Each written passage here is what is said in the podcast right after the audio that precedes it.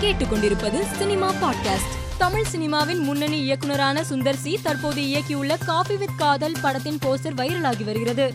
இப்படம் ஜூலை மாதம் வெளியாகும் என அறிவிக்கப்பட்டுள்ளது. பிரெஞ்சு ஓபன் டென்னிஸ் ஆடவர் ஒற்றையர் இறுதிப் போட்டியில் வெற்றி பெற்ற ரஃபேல் நடாலுக்கு தனுஷ் வாழ்த்து தெரிவித்துள்ள பதிவு சமூக வலைதளத்தில் வைரலாகி வருகிறது. விக்ரம் படத்தில் ரோலாக்ஸ் கேரக்டரில் நடித்த சூர்யா வாங்கிய சம்பளம் குறித்து தகவல் வெளியாகியுள்ளது.